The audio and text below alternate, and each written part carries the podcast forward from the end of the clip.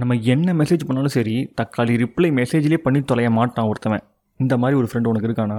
பொசுக்குன்னு கால் பண்ணிடுவான் குமார். கடுப்பாகும் நம்மளே வந்துட்டு ஃபோன் பண்ணி சொல்லக்கூடிய நிலமையில இருந்தோம்னா கண்டிப்பாக ஃபோன் பண்ணியிருப்போம்ல மண்டையில் இருக்கா? கொஞ்சமாச்சு சரக்கு அப்படின்னு செம்ம காண்டேத்துவான் அதுவும் வந்து எஸ்பெஷலி நம்ம மீட்டிங்லையா உட்காந்துட்டு இருப்போம் அப்போ தான் அந்த லூசு பையன் கால் பண்ணி தொலைவான். இது மொதல் வாட்டி ரெண்டாவது வாட்டி பண்ண மாட்டான். வாழ்க்கை பூரா தான் பண்ணிட்டு இருப்பான். எத்தனை வாட்டி சொல்ல மச்சி ப்ளீஸ் மச்சி எனக்கு ஃபோன் பண்ணி சொல்கிறது தான் மச்சி பழக்கம்.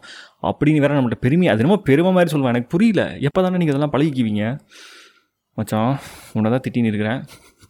நாளைக்கு சந்திப்போம்.